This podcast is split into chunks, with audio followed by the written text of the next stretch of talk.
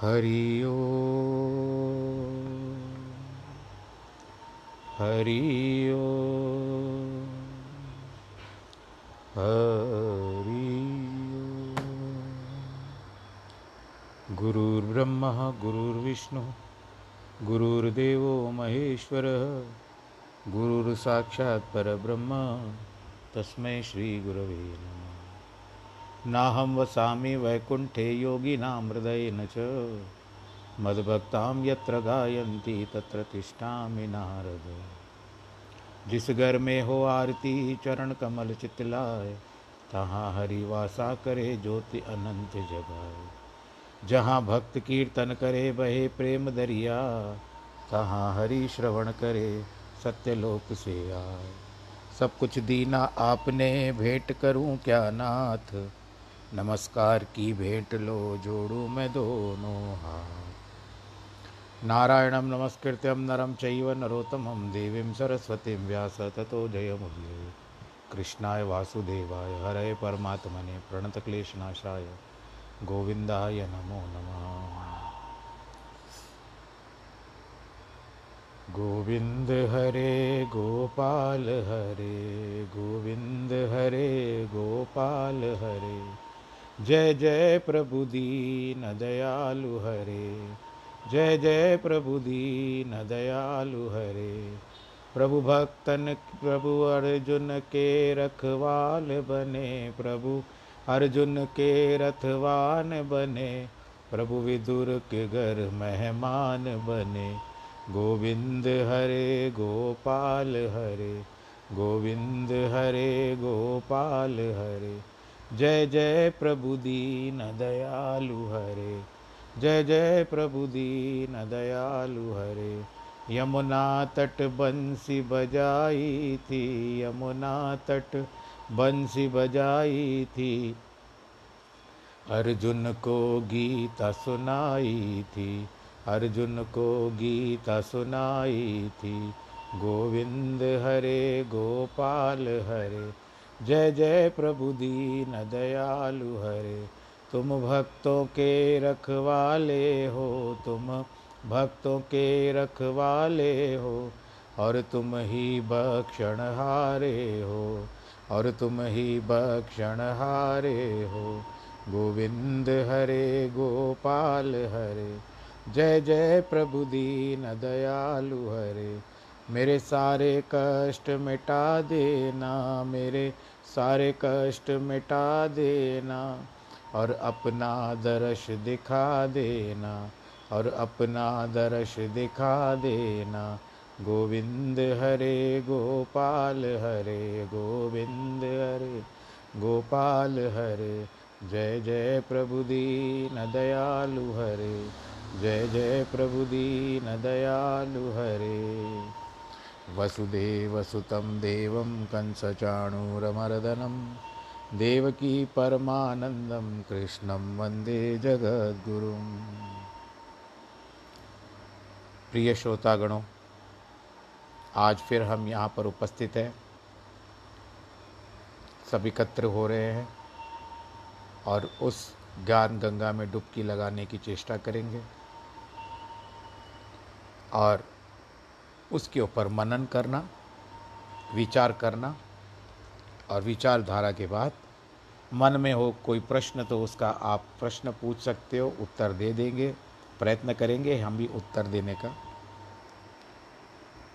तो इस तरह से यह बात होती है कि कल के प्रसंग में हमने उनतीसवें श्लोक को बताया था और श्लोक के बाद हमने सीधी बात बताई थी कि भगवान नारायण जी को जो श्राप मिला था, उसके दो प्रसंग आते हैं।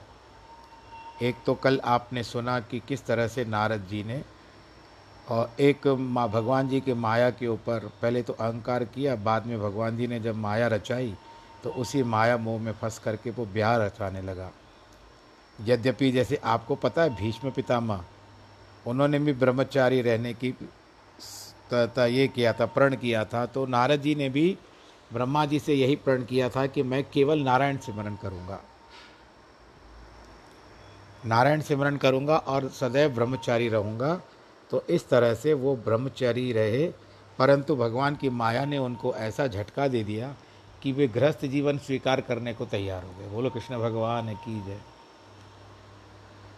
माया ऐसी डाकनी, माया ऐसी डाकनी काट कलेजा खाए। संत बेचारा क्या करे, कब तक बोध सुनाए? संत कहाँ तक जाएगा? आपको केवल बोध सुनाएगा, ज्ञान सुनाएगा और उसके बाद संत का काम हो गया। मनन तो आपको करना है। आपके माता पिता जो भी बच्चे हैं, उनके सामने भोजन रख करके चले जाते हैं। खाना तो बच्चों को है। हमारे परिवार में भी जब भोजन आता है, सबके समक्ष भोजन परोसा जाता है तो भोजन हमको स्वयं उठा करके खाना पड़ता है। तो ये सब इस तरह से ये ज्ञान की बातें भी हमको अंदर लेनी पड़ती है। ऐसे नहीं भाई, एक कान से सुना, दूसरे कान से निकाल दिया। ऐसे भी बताया जाता है कि जो जो दो कान हैं हमारे शरीर में, इनको ज्ञानेंद्रियाँ कहा गया है। दो कान जो है, उनके मध्य में ऐसा बताया जाता है कि एक सेतु बना हुआ है। सेतु मतलब कहते हैं कि हम उसको पुल कह सकते हैं आप। पुल जिसके ऊपर चढ़ा जाता है। तो ऐसा होता है कि कभी कभी कुछ बातें ना समझनी हो तो एक कान से सुन करके, जैसे कहावत है कि एक कान से सुन करके दूसरे कान से निकालते हैं तो वो वार्ता जो समझ में नहीं आती है, वो एक कान से सुन करके वो वार्तालाप जो है, वो शब्द जो है, वो एक कान से द्वारा, दूसरे कान से सेतु के द्वारा निकल जाते हैं। परंतु संतों ने कहा है कि अब यदि आप चाहो तो इसी सेतु को, इसी पुल को क्या करो, आप टांग करके रखो बाई तरफ़। यानी आप ये मानसिक कर सकते हो। ऐसे नहीं कि आप ऑपरेशन वगैरह करवा कर आओ भाई हमारे अंदर। ये तो संतों की एक वाणी है जो हम आपके साथ बांट रहे हैं।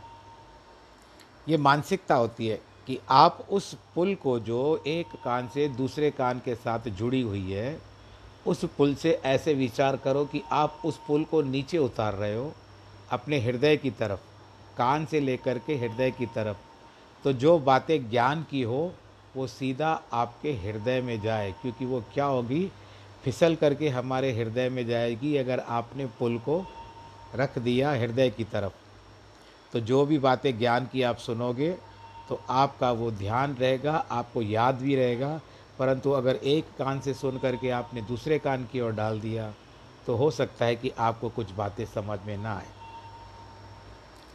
तो अब नारद जी ने जो प्रण लिया था कि ब्रह्मचारी बनूँगा, ब्रह्मचारी बनते उन्होंने, भगवान की माया ने उसको मोह लिया और वो कहते हैं कि ब्याह करने को तैयार हो गया, फिर भगवान जी ने माया को और उसके बाद उसने आवेश में आकर के स्वयं नारायण जी को श्राप दिया।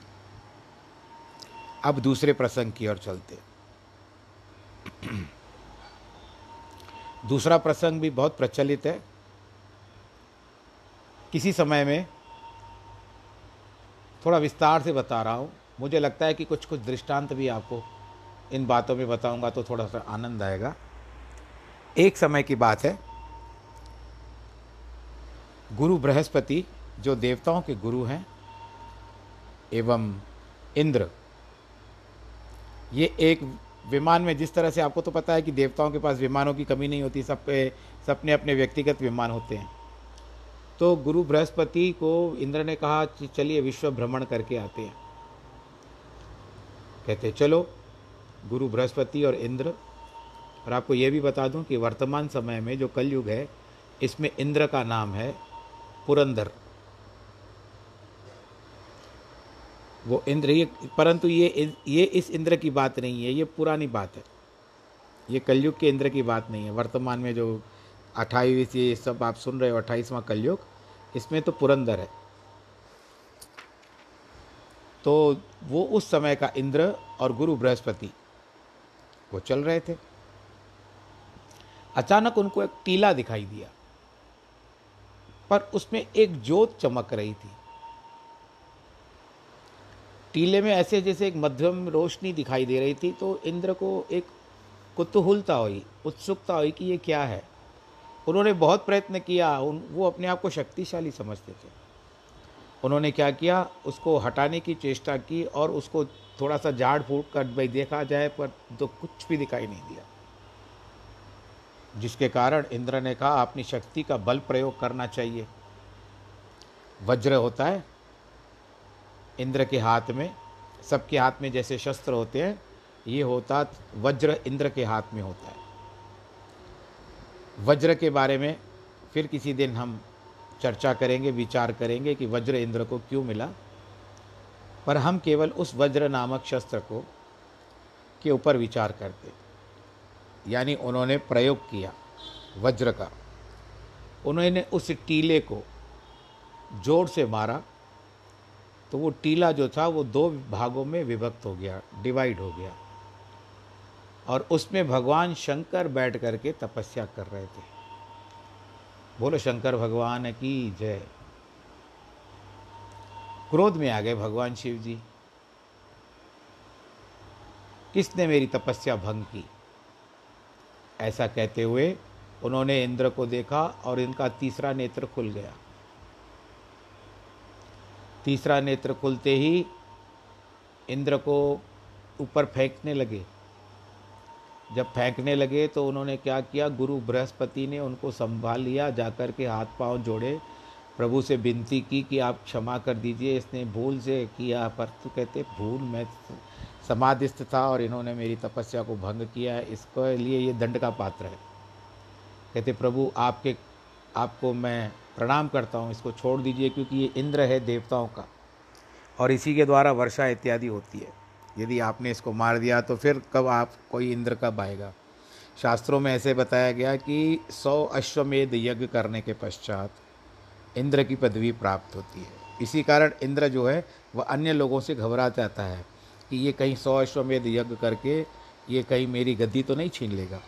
तो उसको इनसिक्योरिटी रहती है, अपना एक डर रहता है मन के अंदर। तो जिसके कारण आप गुरु बृहस्पति की बात सुन करके भगवान शंकर जी थोड़े द्रवित हो गए, दया आ गई उनको। उन्होंने कहा, है गुरु, बृहस्पति, आपके कहने के अनुसार मैं इसको क्षमा तो कर देता हूँ। पर अब मेरी जो ये तीसरा नेत्र खुल चुका है, इसका प्रयोग मुझे करना ही पड़ेगा। क्या करूँ? और उसके पहले भगवान शंकर जी ने गुरु बृहस्पति को यह वरदान भी दिया कि आप क्या करो, आज के, आज जो है, आपने इंद्र की रक्षा की है, उसको बचाया है। इसी कारण उन्होंने उसको आपने जीवन दान दिया है, पुनः। आज से आपका नाम जीव पड़ेगा। जीव मतलब गुरु बृहस्पति को जीव कहते हैं। जीवन दान करवाया था उसने। अगर आप गायत्री मंत्र भी पढ़ते हैं, गायत्री मंत्र ये नहीं होता है, सभी देवताओं की विभिन्न गायत्री होती है। उसमें गुरु बृहस्पति की जो गायत्री आती है कि अंगीरसाय, गुरु बृहस्पति अंगीरस के पुत्र थे। अंगीरसाय च विद्महे, दिव्य देहाय च धीमहि तन्नो जीव प्रचोदयात। ये गुरु बृहस्पति की स्तुति है। जिनका कुंडली में गुरु कुछ वीक चलता हो तो वो इस मंत्र को अवश्य जाप करें।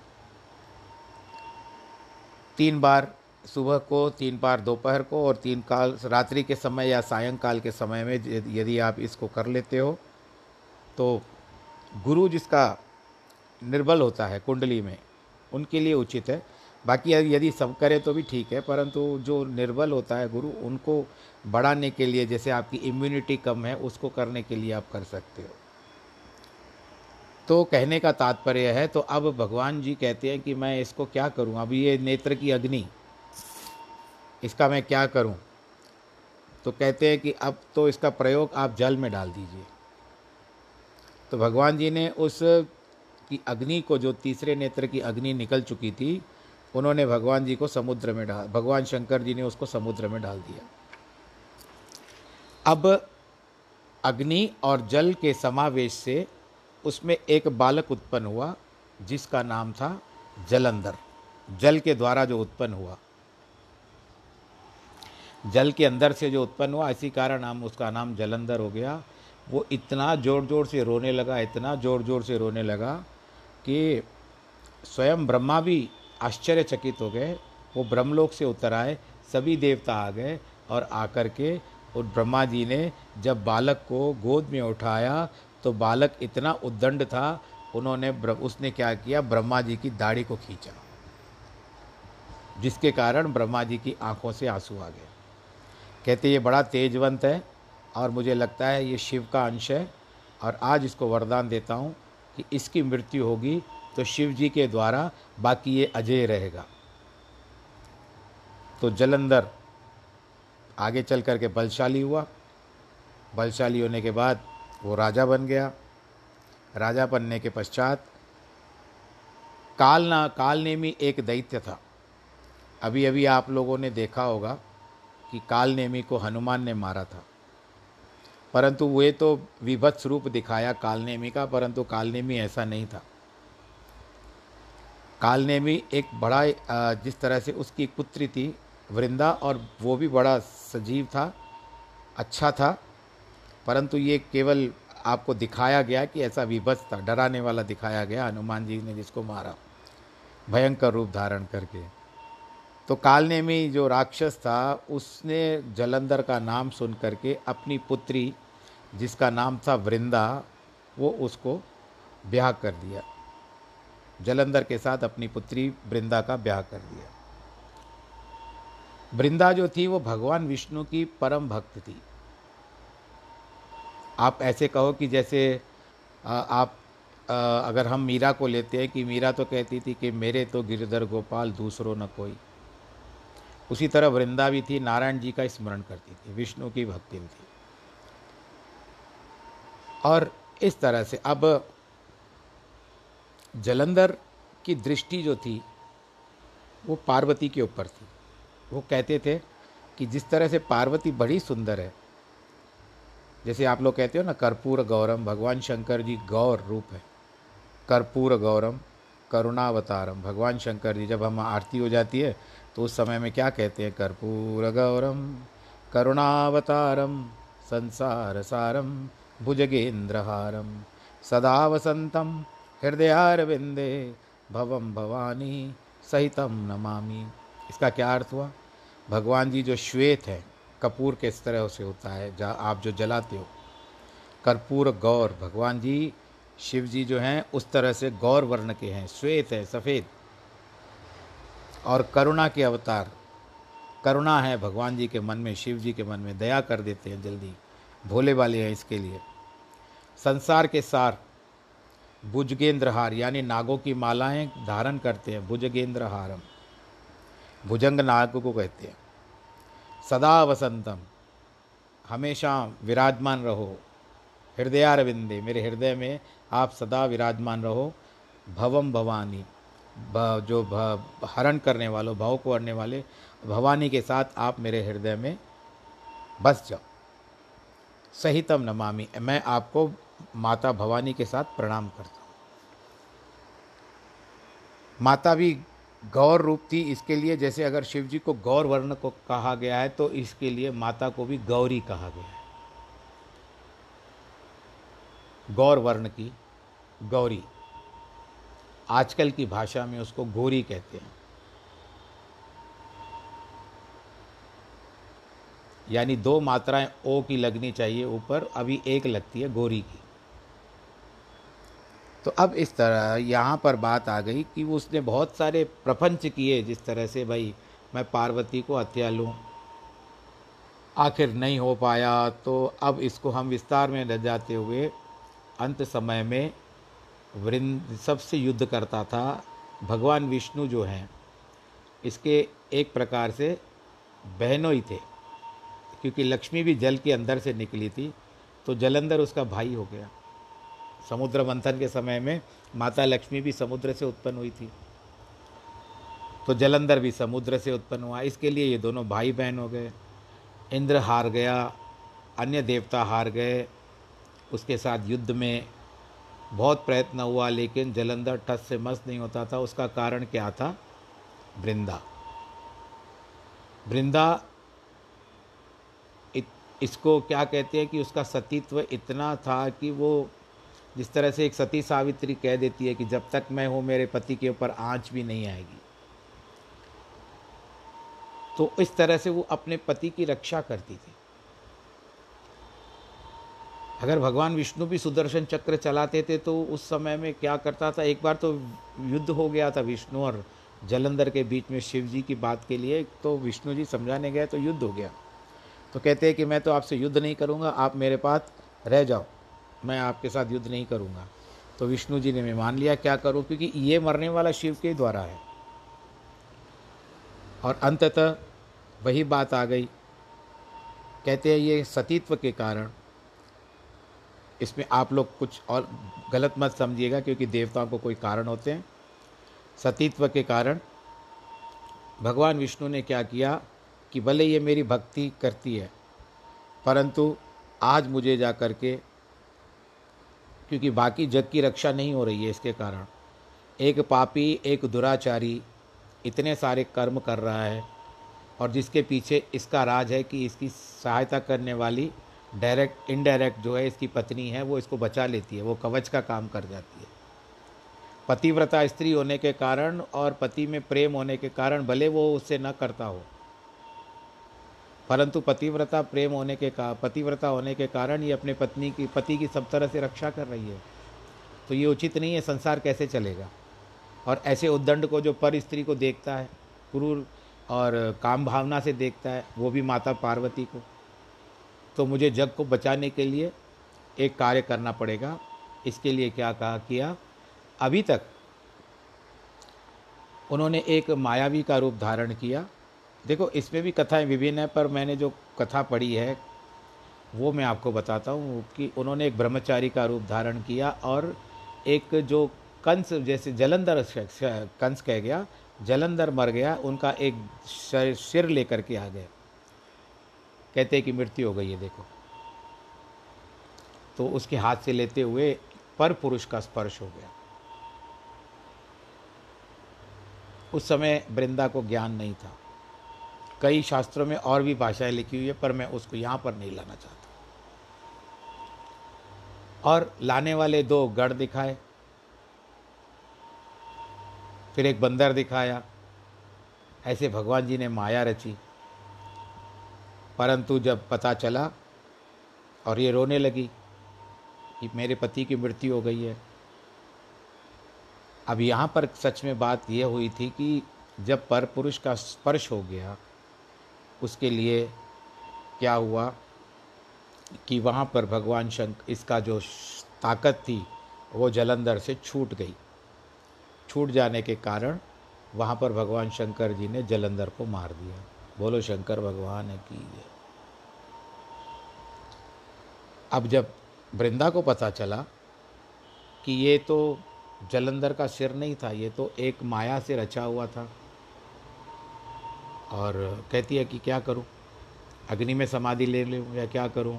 जब उसको पता चला कि ये विष्णु जिनका, जिनकी मैं उपासना करती हूँ, जिनको ध्यान करती हूँ, उन्हीं ने मेरे साथ ये सारा ब्रह्मांड रचा है। तो उसको बुरा लगा, बहुत गुस्सा आ गया, क्रोध में आकर के कहती है, आज आपने एक पतिव्रता स्त्री को, पर पुरुष को स्पर्श करने में, यदि आप मुझे साक्षात दर्शन देते चतुर्भुजी स्वरूप में, उस समय मैं आपके चरण छू सकती थी परंतु आपने माया रची, मेरे सामने एक पर पुरुष बन कर के आए। मैंने आपको स्पर्श कर दिया तो मेरा पातिव्रत्य धर्म नहीं रहा। और ये दो, जो गढ़ दिखाए हैं, ये भी इन्होंने भी आकर के बहुत, मुझे बहुत ठठोली की है, मज़ाक किया है। और दूसरा ये, दूसरी बात यह है कि आपने एक मरकट भी दिखाया, बंदर भी दिखाया अब मैं आपको श्राप देती हूँ कि आपने ब्रह्मचारी का रूप धारण किया है। और ये दो जो आपने गण दिखाए हैं, ये आकर के आपके पत्नी का हरण करके जाएँगे और ये जो मरकट दिखाया है, और यही आपको सहायता करेंगे। ऐसा कह करके वृंदा ने क्या किया, जब वास्तविकता में उनका सर लाया गया, पता चला कि जलंधर की वास्तव में मृत्यु हो चुकी है तो जलंधर का सिर अपने हाथ में रख करके वृंदा ने उसी समय योग अग्नि में अपने शरीर को जला दिया। जब योग अग्नि में उनका शरीर जल गया तो उस समय भगवान विष्णु जी को बहुत ग्लानी हुई कि मैंने अपनी भक्त के साथ ऐसा क्यों कर दिया? परंतु उन्होंने वास्तव में अच्छा ही किया था। नहीं तो आज तक जलंधर जीवित रहता। हो सकता है।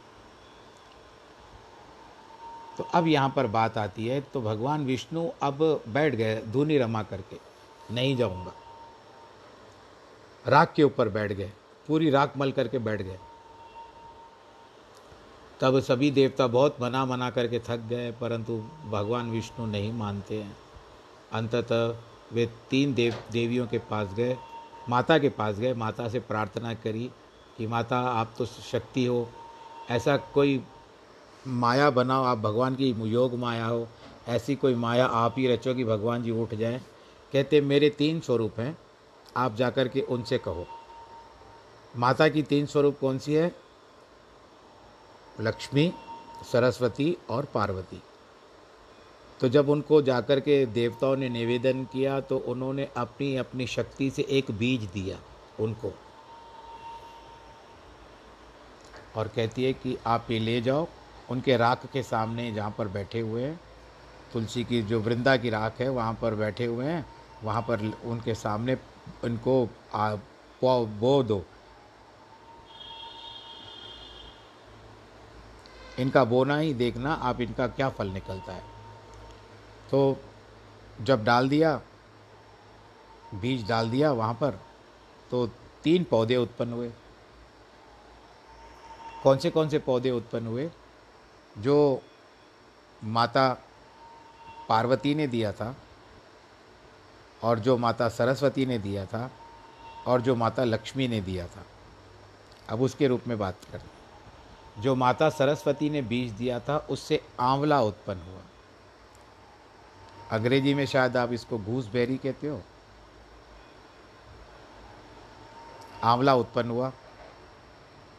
और वो आज स्वास्थ्यवर्धक है, सब लोग उसका सेवन करते हैं। उसके बाद लक्ष्मी जी ने थोड़ा सा क्रोध में होकर के बीज दिया था। क्योंकि देख रही थी कि पर स्त्री के लिए ऐसा मेरा पति जो है राख लगा के बैठा था तो उसको कहते सवतिया डा से बीज दिया था, जिसके कारण वो बीज जो था, उसको नाज बोए नामक एक आता है पौधा, वो उत्पन्न हुआ। अब वो जैसे ही बड़ा हुआ, वो भगवान विष्णु से उस तरफ़ मुख करके बैठ गया। जैसे एक स्त्री मुँह फेर करके बैठ जाती है ना क्रोध में, उस तरह से। पर माता पार्वती ने जो बीज दिया था, उससे तुलसी उत्पन्न हुई। जिसको देख करके भगवान विष्णु बहुत प्रसन्न हो गए। उन्होंने क्या किया? तुरंत वहाँ पर शालिग्राम का रूप धारण किया और शालिग्राम का रूप धारण करके तुलसी को अपने सर पे उठा करके भगवान वैकुंठ लोक को चले गए। तो यही दूसरा प्रसंग इसके लिए बता रहा हूँ कि दूसरा जो बात, दूसरी बात जो हुई है प्रसंग में कि भगवान जी को, नारायण जी को जो श्राप मिला है कि तब उन्होंने ये भी बात है कि जैसे वृंदा की बात भी पूरी, पहली बात तो वह कह दूँ कि वृंद का मतलब है कि बहुत सारे जहाँ पर एकत्रित हो जाए, वृंद, जिस तरह से वृंदावन है। वह बहुत सारे लोग जहाँ पर एकत्रित हो जाएँ, उसको वृंद कहते हैं। तो इसलिए वहाँ पर नाम वृंदावन है और यहाँ पर वृंदा जो स्त्री थी, कालनेमी की पुत्री थी, जिसके साथ ब्याह हुआ था जलंधर का, और उसके बाद जब जलंधर की मृत्यु के समय में उन्होंने भगवान नारायण जी को श्राप दिया था कि तुम अपनी पत्नी के लिए बहुत दुखी हो जाओगे, बन बन भटकते फिरोगे, इस तरह से वो भगवान नारायण जी ने उनकी बात की भी, को भी पूरी की। और भगवान जी जब आते हैं संसार में तो उनको बहुत सारे, यानी वो ऐसे नहीं कि आकर के भाई हाँ मैं तो स्वयं नारायण हूँ या मैं इस तरह से कर सकता हूँ, उस तरह से कर सकता हूँ, मैं संसार पे राज कर सकता हूँ। जब वे आते हैं तो संसार के जो नियम है, जो संस्कार है, उन संस्कारों के अनुरूप ही चलते हैं। जैसे एक पुरुष के लिए सोलह संस्कार हैं, चार प्रकार के वर्ण हैं, चार प्रकार के वर्ण में ब्राह्मण, क्षत्रिय, वैश्य और शूद्र आ गए। आश्रम में क्या आते हैं? ब्रह्मचर्य आश्रम आता है, अथवा गृहस्थ आश्रम आता है, वानप्रस्थ आता है, या संन्यास आश्रम आता है, ये होता है। और भगवान जी जिस तरह से पूर्व जन्म में किसी किसी को जो जो वचन दे कर के आते हैं, उनके अनुसार जिस तरह से अगर भगवान रामचंद्र जी त्रेता युग में थे और उस समय वो एक पत्नी व्रतधारी थे, उन्होंने उनके पीछे कई स्त्रियों की इच्छा थी कि हम भगवान राम जी का वर्ण करें। तो भगवान राम जी ने स्वयं कहा था कि देखो, इस समय में मैंने संकल्प लिया है कि मैं एक पत्नी व्रतधारी हूँ। जब उन्होंने यज्ञ भी किया था, सीता के वन गमन के बाद तो उन्होंने जब यज्ञ भी किया था तो उन्होंने माता सीता की एक सुंदर मूर्ति बना करके, स्वर्ण मूर्ति बना करके उसको बिठा करके किया था। अगर वो चाहते तो दूसरा ब्याह कर सकते थे, परंतु उन्होंने संकल्प लिया था कि मैं एक पत्नी व्रतधारी रहूँगा। इसके लिए वो एक पत्नी व्रतधारी रहे और उन्होंने यज्ञ भी पूरा किया। और बाकी जग विदित है कि अंत समय में सीता जो है, वो चली गई, पृथ्वी लोक में समा गई और उसके बाद धीरे धीरे वो चलता गया। अब भगवान जी ने जिसको जिसको वरदान दिया था भाई मैं तुझे आपसे, आपके साथ द्वापर युग के समय में, जो तीसरा युग होता है, पहला होता है सतयुग, उसके बाद होता है त्रेता युग तीसरा होता है द्वापर युग। उस द्वापर युग में जिन जिन को मैंने वचन दिए हैं, मैं उनके साथ पूरा करूँगा। इसके लिए इतनी सारी जो भी स्त्रियाँ थी, उनमें जैसे कहते हैं कि कुछ गोपियाँ हुई, कुछ ऋषियों को भी वरदान दिया था। उन ऋषियों ने कहा था कि हम आपकी लीला देखने चाहते हैं, प्रभु, हम आपके संग रहना चाहते हैं। तो भगवान जी ने उनको भी वरदान दिया था कि द्वापर युग के समय में। अब यहाँ तक भी बताया गया है कि वेदों की कुछ ऋचाओं की भी इच्छा थी कि हम साक्षात रूप धारण करें। इस जो पोथी से निकल करके हम एक मनुष्य का रूप धारण कर लें और जा कर के हम भगवान कृष्ण के साथ लीला करें तो वे ऋचाएँ भी थी और ये सब ऐसा बताया जाता है कि ये सब गोपियाँ थी। कुछ ऋषि मुनि भी थे। ये सब गोपियाँ बन करके आए थे और उन्होंने द्वापर युग में भगवान श्री कृष्ण के साथ, हो सकता है आज हम बातें कर रहे हैं कि किसी भी रूप में हम भी भगवान कृष्ण के साथ रहे हों। और भगवान जी की हमारे ऊपर अनुकंपा हुई हो, जिसके कारण आज हम बड़े बैठे हो, आनंद के साथ भगवान की कथा सुन रहे हैं। तो इसके लिए यहाँ कहा जाता है कि जा पर कृपा राम की होई, ता पर कृपा करे सब कोई। जिसके ऊपर भगवान रामचंद्र जी की कृपा हो जाती है, उसके ऊपर सब कुछ, सब लोग दया करने लगते तो उन भगवान जी के प्रति हमको आस्था, अपना विश्वास, अपनी निष्ठा रखनी चाहिए।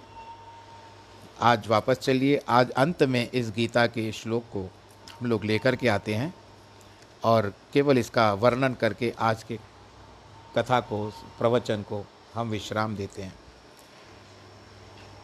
तीसवा श्लोक है, देही नित्यम नित्यमद्योयम देहे सर्वस्य भारत, तस्मात् सर्वाणी भूतानि न तम शोचु तर्महर्षि। हे भारत, भगवान कृष्ण कहते हैं, ये आत्मा सबके शरीरों में सदैव अवैध अवध्य है। कोई इसका वध नहीं कर सकता। नाम को बोला जाता है, फल इस फलाने को मार दिया गया। उसके शरीर की मृत्यु होती है, आत्मा की मृत्यु नहीं होती है और न कि आत्मा को कोई मार सकता है। आत्मा का कभी नाश नहीं होता है। अतः, इन समस्त प्राणियों के लिए तुम्हें जरा भी शोक करना उचित नहीं है। ऐसा भी बताया जाता है कि जब आप ऐसे, जैसे बड़े संतों के द्वारा कि आप पत्ता भी तोड़ते हो, फूल भी तोड़ते हो तो वो भी तो एक परिवार है ना? फूल तो खेल हम लोग अपने लिए नहीं लेते, पर भगवान जी को चढ़ाने के लिए लेते हैं। कभी कभी एक पत्ता टूटने से, एक डाली के टूटने से भी पेड़ को कितना दुख होता है। एक बार, ये थोड़ी व्यंगपूर्वक आपको बात लगेगी। एक समय की बात है कि एक वन में अचानक कुछ पेड़ों ने देखा कि एक बहुत बड़ी बैलगाड़ी आ रही है। उसमें जो कुलाड़ी होती है, जो जिससे पेड़ काटे जाते हैं, वो बहुत सारी भरी हुई रखी थी, केवल लोहे वाले हिस्से, लकड़ी वाला हिस्सा नहीं। तो कई पेड़ डरने लगे कि इस वन में अभी ये बैलगाड़ी आई है, बहुत सारी कुलाड़ियों को लेकर के। यानी हमारा कटना निश्चित है। तो कुछ बुज़ुर्ग पेड़ थे। उन्होंने कहा, देखो बेटा, आप लोग चिंता मत करो। इस कुल्हाड़ी में कोई ताकत नहीं है कि हमको काट सके। जब हमारी बिरादरी वाला इसके साथ जुड़ जाएगा, तभी ये समक्ष होगी, ताकत होगी, सक्षम होगी हमको काटने में। तो बिरादरी कौन? कुलाड़ी में लकड़ी लगाई जाती है ना। जो छेद होता है एक बड़ा सा, उसमें लकड़ी डाली जाती है, तभी पेड़ों को काटने में सक्षम होती है। नहीं तो हाथ में उठा करके तो कोई भी पेड़ नहीं काट पाता। तो इस तरह से बरादरी वाला ही मिल जाएगा इसके साथ, तभी जा कर के हमारी कटाई होगी। नहीं तो इस कुलाड़ी में कोई ताकत नहीं है। तो जैसे हम लोगों के लिए भी ऐसी बात है कि जब तक फूट कब पड़नी है तो उस तरह से फूट या छूट या कूट, ये सब बातें होती है संसार की। ये सांसारिक बातें हैं कि हम अपने समाज को, अपने परिवार को और और भी भाई बंधु जो भी हैं, उन सबको साथ लेकर के चलें, सबके साथ मिल बट, बांट करके खाएँ, किसी के साथ काट साट न करें। ऐसे भी कहा जाता है कि भगवान के प्रसाद के बारे में ऐसा कहा जाता है कि जो प्रसाद अगर आपको हाथ में मिल जाए प्रसाद जो आपके हाथ में मिल जाए, उस प्रसाद को जो बांट बांट कर खाता है, उस प्रसाद को जो बांट बांट कर खाता है, वो स्वयं वैकुंठ को जाता है। यानी जिस, आपको तपस्या करने की आवश्यकता नहीं है भगवान को प्राप्त। मन स्वच्छ रखो, भगवान जी से प्रार्थना तो करते ही हो, परंतु प्रसाद भी औरों के मुख में भी जाए। ये मैंने सुना है, शास्त्रों में कहाँ लिखा होगा, संतों से मुख के और कुछ बातों में आती है बातें कि जो प्रसाद को बांट बांट कर खाता है, वह वैकुंठ को जाता है। तो वैकुंठ, जहाँ भगवान नारायण जी रहते हैं, चतुर्भुजी स्वरूप में, भगवान जी के हाथों में शंख है, चक्र है, गदा है और पद्म है। भगवान जी के शंख को पाँच जन्य कहा गया है, भगवान के चक्र को सुदर्शन कहा गया है और भगवान जी के हाथ में कमल है। कमल पद्म कह, कहा जाता है और भगवान जी के हाथ में गदा है, उस गदा को कौमुदनी कहा गया है। कुमुद कुमुद एक प्रकार का फूल होता है। तो अज्ञानियों के ऊपर जब भगवान की गदा लगती है, राक्षसों को मारते हैं तो गदा बहुत बड़ा असर करती है, राक्षसों का वध करती है। राक्षस का अर्थ क्या है? नकारात्मक शक्तियाँ। और यदि हमको भगवान जी को मारना हो अपनी गदा से, अपने भक्त को भी मारते हैं तो वो फूल की तरह प्रतीत होती है।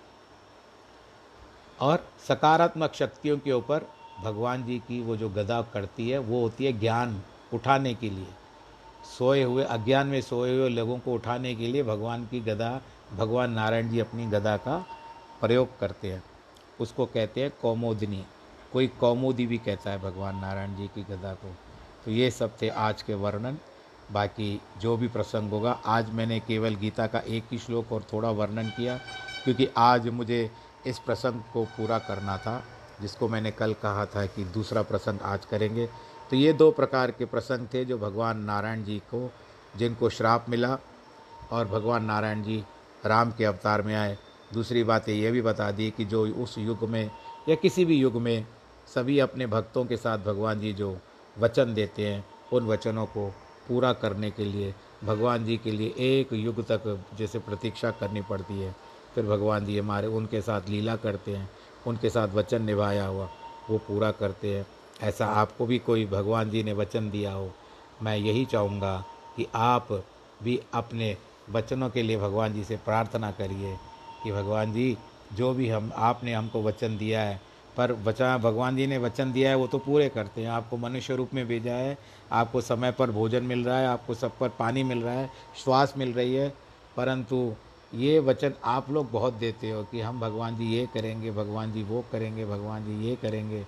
ऐसे करते करते आप मनोकामनाएँ बहुत रखते हो और फिर पूरी भी नहीं कर पाते हो।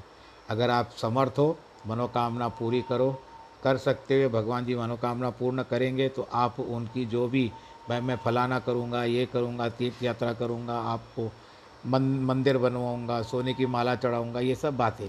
भगवान भावना की भूखे हैं। सच्चे मन से भगवान जी को याद करो। बाकी कर्म के अनुसार आपके भाग्य में लिखा हुआ है तो पक्का देगा। हाँ आपकी इच्छा प्रबल है तो आपकी मनोकामना भी पूर्ण हो जाएगी। परंतु फिर जो आप अपने मन में इच्छा रखते हो मनोकामना करते हो कि मैं फलानी वस्तु को करूँगा तो आप उसको निश्चित रूप से जल्दी पूरा कर दीजिए। नहीं तो फिर कर्तम भुगतम का तक, तकलीफ़ हो जाती है और फिर कष्ट भी भोगने पड़ते हैं। ये बात हमको सत्यनारायण की कथा से प्राप्त होती है। तो अब सब समय बता रहा है कि समय पूरा, मैं पूरा होने वाला हूँ। जल्दी से इसको समाप्त कर दो। ओम नमो नारायण, ओम नमो नारायण।